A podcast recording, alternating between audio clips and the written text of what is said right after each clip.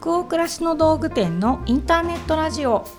チャポンと行こう。1月22日日曜日の20時になりました。こんばんは。北欧暮らしの道具店店長の佐藤とスタッフの吉部こと青木がお送りします。インターネットラジオチャポンと行こうでは明日から平日が始まるなという気分を皆さんからのお便りをもとに一緒にお風呂に使っているようなトークを繰り広げながらチャポンと緩めるラジオ番組です。各週日曜日に放送しています。ということで。どういうこと？ということで。ということで。ここにね、うん。台本に近況があればっていうところであと全部空白なんですよ。うん。ある。あるある。こあるある。じゃあ吉部さんの近況もう本当にこれ別に言うことじゃないのかもしれないけど、ん。みんなは好きな話かもしれないのでちょっと言ってみると、うん。あのヒヤシンスの球根を、うんうん。そっかさんに年末じゃない、秋ぐらいですかね。もらった。私ももらった。フラワーアーティストのねそっかさん。どうぞっていう袋の中から1個いただいてうん。多分黄色が咲くんですけど、うんうん。それを寝かせといて、うん。12月始まったぐらいかな、うんうん。うっすら水につけて置く場所も変えたんですね、あったかそうなところに。うん。でうんともすんとも言わないんですけど、うん。新年明けましておめでとうぐらいの時期から、うん。なんかちょっと気配感じもるんですよ。ぞもぞし始めた。皮そう。が。そうそうそう。であの玉ねぎみたいにヒュッてなってる先端あるじゃないですか、あそこも乾燥してカラッカラなんですけど、覗いたら、うん。なんかギュッてした緑っぽいのが見えてき始めてて今日の朝も見たらなんかやっぱそのギュッとした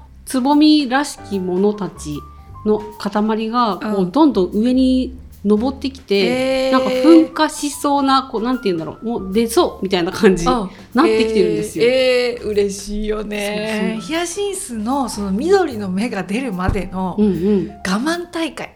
ここれ結構長いんだよね。長い。玉ねぎでしかないんだよね2ヶ月ぐらい。そう本当にね素朴なんですよ。とただいるっていう感じで。それが急にニョキってその生きた芽がね、うん。出始めた時の喜びってあるよね。でもねまだ出てないから出る前から覗いて見てるっていう感あーそっかそっか。でも出始めたら早いかもね、じそうだうんね、えー黄色が咲く予定なのねヒヤシンスの黄色って書いてあった気がするんですよね。うんうんうん。球根の時点でね分かるんだもんねあれねヒヤシンスはね。いいですね。本当お花屋さんがね私もうん、ちょっと今日ちょうどこの収録の前に、うんうん、我が家で動画の撮影があったんですね、はいはい。映る方の仕事で、うん。スタッフとかカメラマンがうん。撮りに来てくれて、うんうん、でそれでお花を使うので昨日お花を仕入れにギリギリでうんフレッシュなお花を仕入れに花屋に一人で行って、はいい。ろいろたくさん買ってきたんだけどそろそろ来てます花屋やばいです来。てるね。あの多分同じタイミングで行ったんですけど、うん、ラナンキュラスの展開やばくないですか？やばいあのピンクのさなんかドレスみたいなレースのドレスみたいな見た？見た。あとちょっとオレンジがかったピンクの。あったあった同じだから同じ時に行ってんじゃない？同じ時に行ってるとそうそう。なんかもうすごすぎて、うん。逆に買えなかったね。いやー私あのラナンキュラス買ってきたんですよ。買ってきた？あれすもごいね。うねめちゃくちゃ可愛い。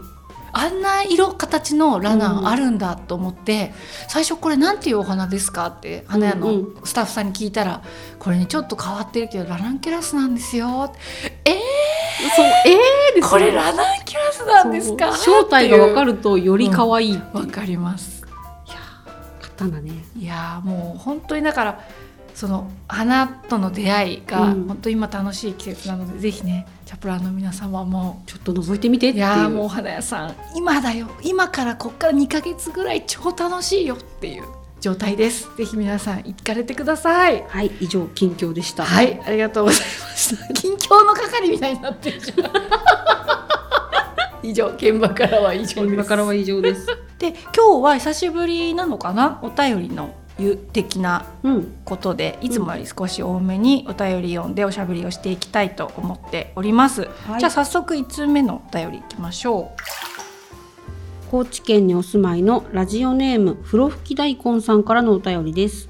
店長さん吉部さんこんばんは。先ほど帰宅しスマホを見てグッズ販売に気づきアプリを飛んで開きました。そしてすべてのチャポイコグッズを購入しました。来年から新社会人なので新生活で使うものをお気に入りで揃えたくコツコツ集めていたところですがお弁当包みに活用できるハンカチそしてウォーターボトルタイムリーでびっくりしました。進学や就活で悩みつまずいた時お二人やチャプラーの皆さんの言葉に励まされていて私の心の支えになっています。来年から就職ということで嬉しい反面不安も大きいですが一緒に人生を歩んでくれているチャポユッコがそばにいる感覚がしてなんだか心強くとても嬉しいです。長くなりましたがこれからもラジオ楽しみにしています。はい、高知県の風呂吹き大根さんありがとうございます。えー、嬉しい新社会人に備えてですよ。グッズを購入いただいたそうで。ね。ハンカチとかウォーターボトルとか。この間ねライブ配信もさせてもらってねとっても楽しかったですね、私たちもね。楽しかったですね、うん。あっという間だった。本当あっという間の45分だったんですけどまたやっちょってみようかな。アーカイブ残せてないのでまた機会があったら、はい。あのやりたいなと思います。参加してくださったね。皆様もありがとうございました。ありがとうございました、はい、ちょこちょこね「チャポンと行こう」っていう、あのインスタグラムのハッシュタグあるのご存知ですか？存じております。存じております、はい。そこにラジオの感想を上げてくださってる方もとっても多くて、うんうん。いつもこう見に行って、うん。読んでホクホクした気持ちになっていいねって押したりしてるんですけど、うんうん。ちょこちょこグッズが上がってきておりますよ。なんかね着用写真とか上げてくれてる方いて。それまだ発見してないわ。そう。なんか妻と共用で着てますみたいな男性チャポラーさんがへー。うんうん。インスタに上げてくれてるのを直近見て思わずいいねしちゃったんですけどね。ありがとうございそうますなんかね下にハイネックのなんかカットソーみたいなのを重ね着してうんうん。着てくれてました、へえそうなので私たちね、うん。そういうところも見てたりするのでぜひ買ってくださった方こんな風に使ってますよとか、うんうん。こんな風に今日着てますけど誰か見つけてくれるかしらみたいそうそう。あでもなんか他のお便りでも、な。うん。チャポラーさんとの出会いを楽しみにして外で使おうと思ってますっていうお便り添えてくださってる方もいて、皆さそうなんんですすごいって思いました、だから私たちもライブ配信でもしそういう出会いの現場があったらば、うんぜひあのお便りでご報告お願いしますって言ったんですよね。ですね。ね。お待ちしてます。すっごい楽しみにしてます私それ。ね。誰が一番に来るんだろうそのエピソードと思って。ね。うん。案外同じマンションでゴミ捨て場でとかうん。ある気が、ゴミ捨て場で？そうだと朝ゴミ捨てる時にあ T シャツ着てるっていう状況で？そうそうそうあ確かにね。確かにねって言いながらなんかな あるかなっていうかすごい疑いの眼差しハードル高いなと思って。で でも確かにって言ってくれたんだね。ありがとうございます、ね、でもライブ配信でも言ったけど会議のシーンとかでうんウォーターボトル使ってたら、えってなったりとか、うん。ねそういうシーンがあったりすると嬉しいなと思います。じゃあ2通目のお便りいきましょうかね。東京都にお住まいのラジオネームぬいぐるみ愛好会さんからのお便りです私は現在16歳の高校1年生ですとにかくアンティークのような古いものが大好きなのですが同級生に古いもの好きの仲間が一人もいません好きなもの可愛いと思うものを一緒に共有できる友人がおらず友達やクラスメートたちの好きなものの話を聞いているのもすごく楽しいのですが私もやはり誰かと好きなもののことで盛り上がりたいと思ってしまいます。店長さんと吉部さんがいつもお花やカゴのことについて盛り上がっているのを羨ましいなと思いながら拝聴しております。同じ趣味を共有できる人と出会うことはなかなか難しいことなのでしょうか？はいうん。ぬいぐるみ愛好会さん高校1年生ですって16歳。わお。うちの坊ちゃんとうん同い年ですね。ねえ同級生だ。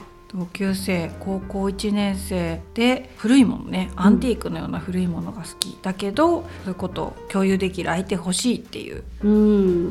でも案外そんな会えなかったよね。そう私たちももっと若い時とかに、はいあこういう雑誌が好きとか、うんこういう雑貨が好きとかってすごいあったけど、うん案外それを近くにいる人と共有できてたかっていうと、うん。なかったりするよね。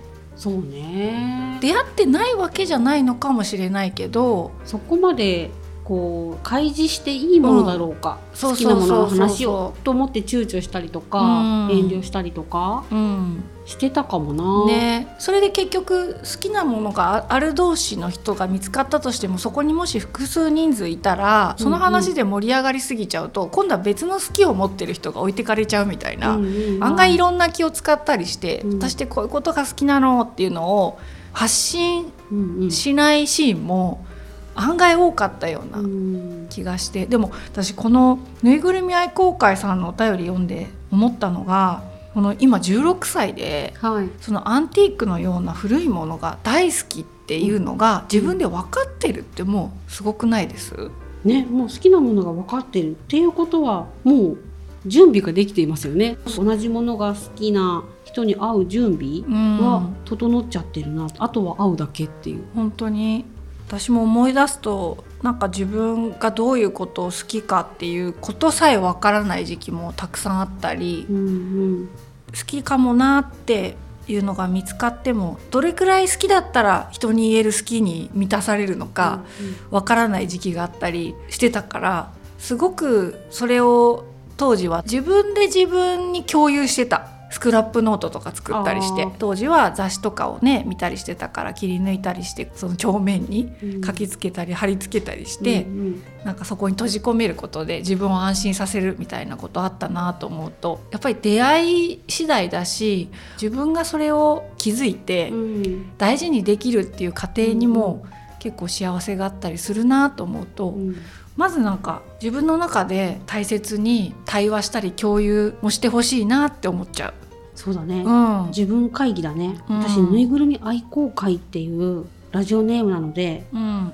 ぬいぐるみの話ができるのかなって思ったらうん。古いもの好きだったので、そう私あすいません。早とちりましたって思ったんですけど。でもぬいぐるみも愛好してるかもしれないよ。愛好してるかもしれラジオないよねネームがねそういうことだからね。でもそれが自分でもう分かっててで本当に素敵だなと思っちゃった、本当だうん、ねだからまずそのことを大切に持って、うん。ねどんどん好きを深めていってたまにというか偶然っこの人に言っちゃおうかなってていう人人が出てききたり、うん。出会った人が持ってるものとかであれ？もしかしてこの人古いものとかアンティークっぽいもの好きなのかなって、うんうん。お家遊び行った時気づけたり。ああとはなんかそういうお店に行くとかもいいよね。その共有じゃないけど、本当にアンティークとかヴィンテージのものでしつらえられた美容院だったりさ、うんうん。そのセレクトショップだったり、はい。カフェだったりって調べるといっぱいあるじゃないですか、うんだからそれで行って誰かと喋れるとかではないけど、うん。うんそういうのを好きな人が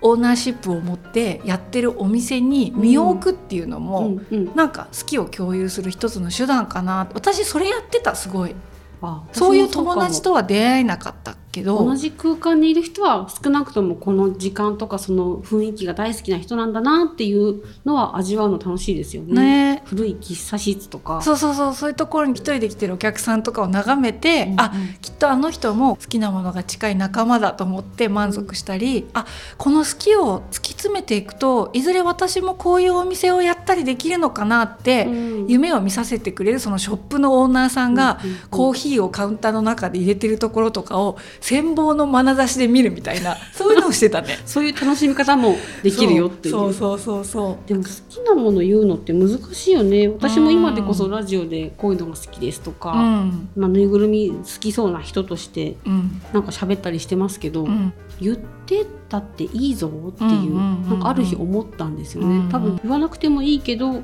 言ってみたっていいみたいな。なんか思った瞬間があったような気がするなーって思いました。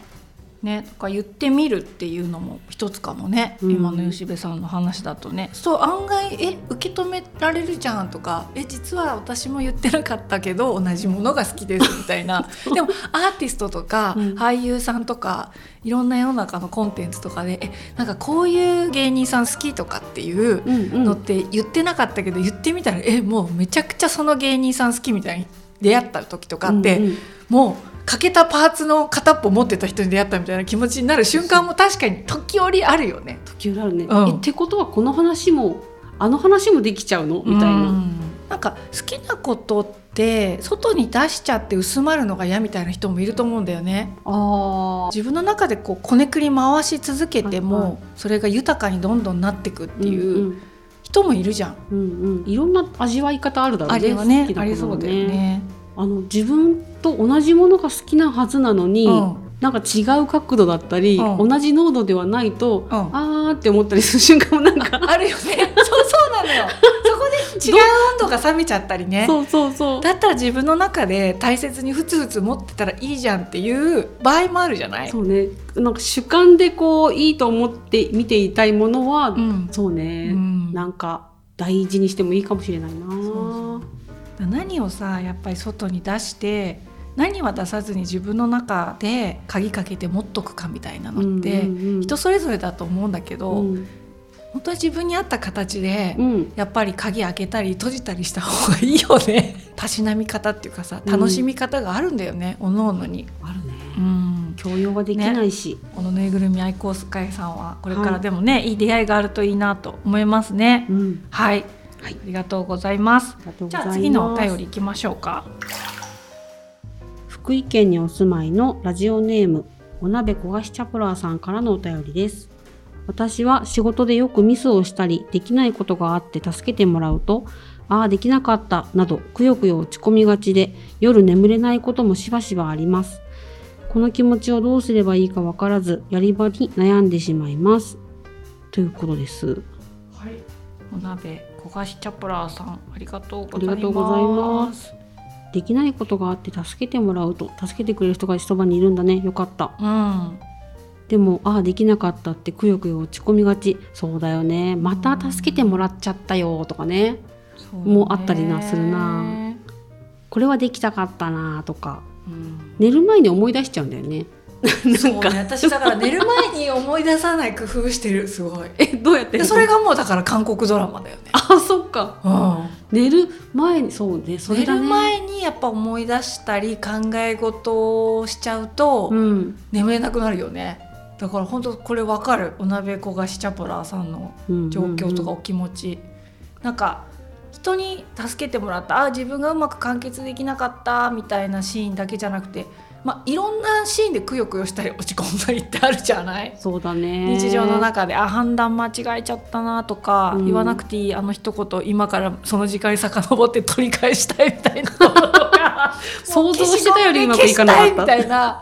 あーそういうことが言いたかったんじゃ今日はないんだけど口を開けばひ開くほど真意と離れたこと言って終わっちゃったなみたいな日とかって、うん私はくよくよしがち。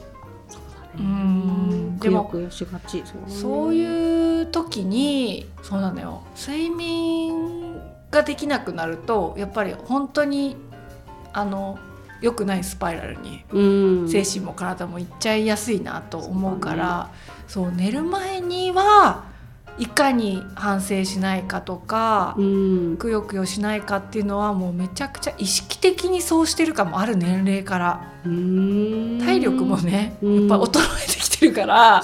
寝ないとと思いますよ昔はねいくらでも落ち込んでも、うん。その寝ないでくよくよしてても、うん。なんとかなった時もあったんだけど、うんうん最近睡眠削られると本当にやばくなっちゃうから、うんうんうん。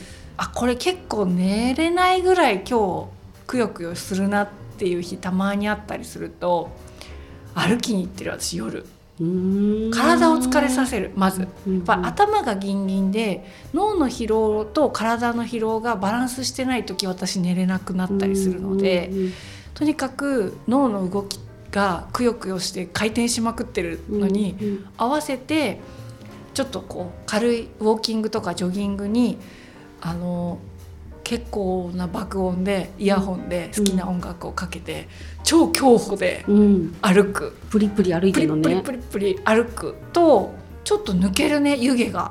うん。それで帰ってきてお風呂入ってストレッチしてドラマ見て一回全然違うところに意識飛ばしてっていう風にして一、回それがあった日はととみにそうしてて、うんうんでもそれってなんか向き合ったりちゃんと考えなきゃいけないことだったりもするからあの逃避するだけじゃダメなテーマっていうのも落ち込みってあるじゃないですか。はいはいそういう日は翌日以降時間を置いて考えるっていうのはすごい最近意識してる。でも本当そうなんかずっとその問題に向き合い続けると、うん出口がないのになんか考えちゃうみたいなのがあるから、うん一回やっぱ意識の外に出すっていいいいよね。うん。一回忘れるわけじゃないけどちょっと脱線して、うん。そうするとまた少しポジティブな気持ちで戻ってこれるというか、うんうんうん考えるための体力が少し返ってきてる感じがするなって思うので、うんそう一旦離れるその場からみたいなのはそうそうそうなんかやっぱりその距離を意識的に前ももしかしたらラジオで話したことあるかもしれないけど、そういう技術的なその距離の取り方みたいなのをちょっとずつこう覚えて、で時間を置いてからもう一回なんで落ち込んじゃったんだっけとかどういうことがあったんだっけっていうのを翌日以降に考えた方が冷静にこう振り返ることができたり、うん。そうだからなんか前にさ何かの回でその日に解決しよう分かり合おうとするから言い合いになるんだみたいな話した回あったと思うんだけど、自分との対話も本当にそうだなって最近思うね。はい。その日に全部持って帰ってその日の夜に「ああ今日あんなこと言われちゃった」とか言っちゃったとかうん。こんなところで助け舟出されちゃったとかなんか全然至らないことになっちゃったみたいなのを考え続けてよかったことってほとんどなくて。ないね。しかもそれを考えて解決できるほどその日に解決できるほど私って賢かったっけって思ったりするんですよ。うん。そう。そんなに元気もないし。賢くもないしね。ってね。思うとうん。あちょっと一旦置いといた方がいいのかも、ちょっと難しすぎたかもっていう。そうそうそう。考えたりすると少し楽にしつつでもまたこう後で時間取るっていう。ねだ一回寝ようっていううん。その掛け声自分に対しての、うん今日は寝ようっていう明日ちゃんと考えようみたいなのがでも徐々に徐々になんかそういう風にしていくとこのお鍋焦がしチャプラーさん助けてくれる人がね周りにいるってうん。とっても素敵な状況だよなと思うけど、うんうん。一晩寝ると明日例えば会社行った時に「昨日ありがとうね助かったわ」って言える心境に一晩寝て変わってたりすることもあるかもしれないし、それからもう一回なんか考えたりしてね自分ってどうだったっけっていう、なんかその方がもしかしたら健やかに他人とか自分と向き合えたりする場合もあるのかもしれないなって、そうだね。うん。思ったり。そうだね。しましたね。できたりできなかったりするけど、うん。なんかその時の状況によっては私もこれ日々修行だな。そうだねもうあとは行くとこまで行くとかだよね。もう落ち込むに関しては。うん、落ち込むための材料が揃っちゃったら落ち込むしかないよね。もうその日ぐでぐでに落ち込むっていう日も当然あるしね。そういう時はもう行くとこまで行くかな。もう誰にも止められない。沼へ。ズブズブと。そういう日もあるな。あるね。ねでもいろんな時ありますよね。まあでも体壊さないようにね、とにかく寝れる間は寝てくださいっはいて思いました。はいじゃあ次の最後のお便りかな東京都にお住まいのラジオネームほっぺ食べたいさんからのお便りです。先日、旅先の名古屋で新幹線が停電で動かなくなってしまい、もう一泊する宿を探すことに。その日は寒い日で不安な中でしたが、運よく素敵なホテルの21階に泊まれることになったのです。とはいえ、同じ状況で宿を探す人は多く、息子と主人で一部屋、私と赤ちゃんで一部屋という案内でした。部屋が離れてしまった寂しさはありましたが、寝かしつけも終え、暖かい部屋で過ごせることに安堵して、明かりを落として外を眺めると、そこには自分が浮いているかと錯覚するような夜景が広がっていました。宝石のような明かりが遠くにキラキラしているのを眺めながら、チャポイコの最新回の配信日であることに気がつきました。ノンアルコールビールをプシュッと開け、両足をベッドに伸ばし、目の前に広がる夜景を眺めながらイヤホンをつけ、突如訪れた非日常の素敵な空間での貴重な一人時間でした。今でもその日の配信を聞くたびに目の前のキラキラした夜景が思い浮かびます。最高の思い出になりました。はいほっぺ食べたいす。さんありがとうございありがますとうございます。なんか小説読んでるみたいだったねうん。短編小説ね。うん情景が浮かんじゃったね。情景めちゃくちゃ浮かんじゃったねでもこのほっぺ食べたいさんにとってもこういう時の偶然見たこの時間帯と夜景とかって一生きっと刻まれるよねね記憶に。このなんかピンチからのこの状況っていうのが余計それをさせるんだろうね。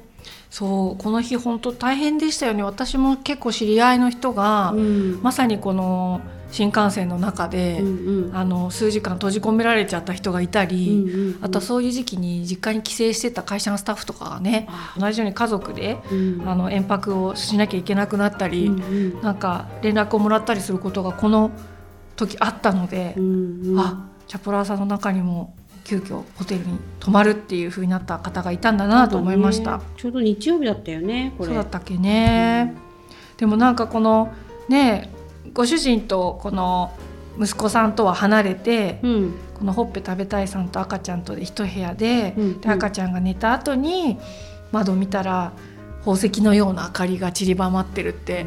なんかいいないいなあ。すっごい情景が浮かぶ。でねノンアルコールビールをプシュッと開けてっていうね。う、ん。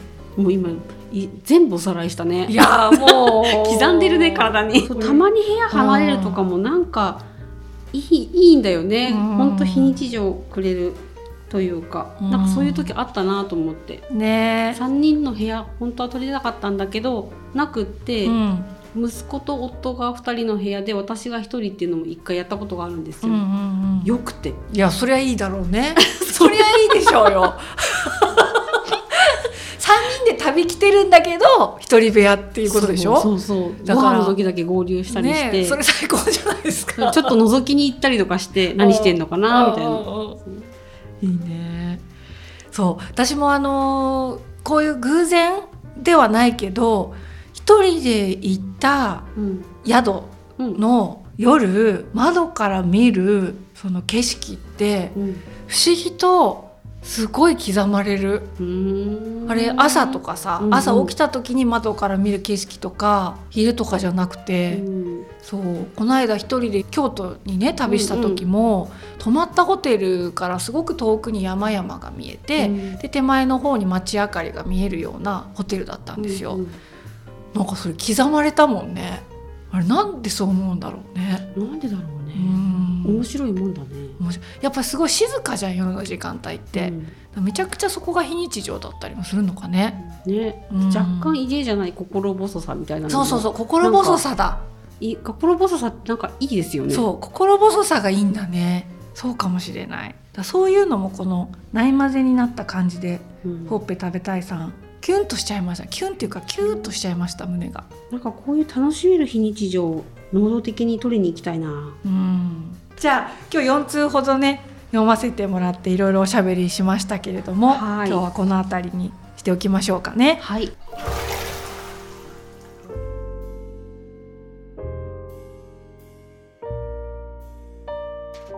今夜のインターネットラジオチャポンと行こうはここまでです、えー今日もたくさんのお便りありがとうございました。皆さん本日のお湯加減いかがでしたでしょうか？吉部さん今夜のお湯の温度は何度になりますでしょうか？今夜はいろいろあちこち行って37度うんに着地したかな？37度。ぬるま湯ぬるめ湯なんて言うんだそういうのぬるま湯。ですね。はい。はい。じゃあ皆さんの気分が今日も少しでも緩まると嬉しいです番組は北欧暮らしの道具店のサイト上やアプリに加えて YouTube や Spotify など合計7カ所で配信をしています。ぜひご自分のライフスタイルにフィットしたプラットフォームでお楽しみください。引き続きお便りも募集中です。感想ご意見ご質問などサイトやアプリでチャポイコ最新記事を検索していただきページ後半にあるバナーよりお送りください。Spotify などの場合は説明欄のリンクからお便りフォームに飛ぶことができます。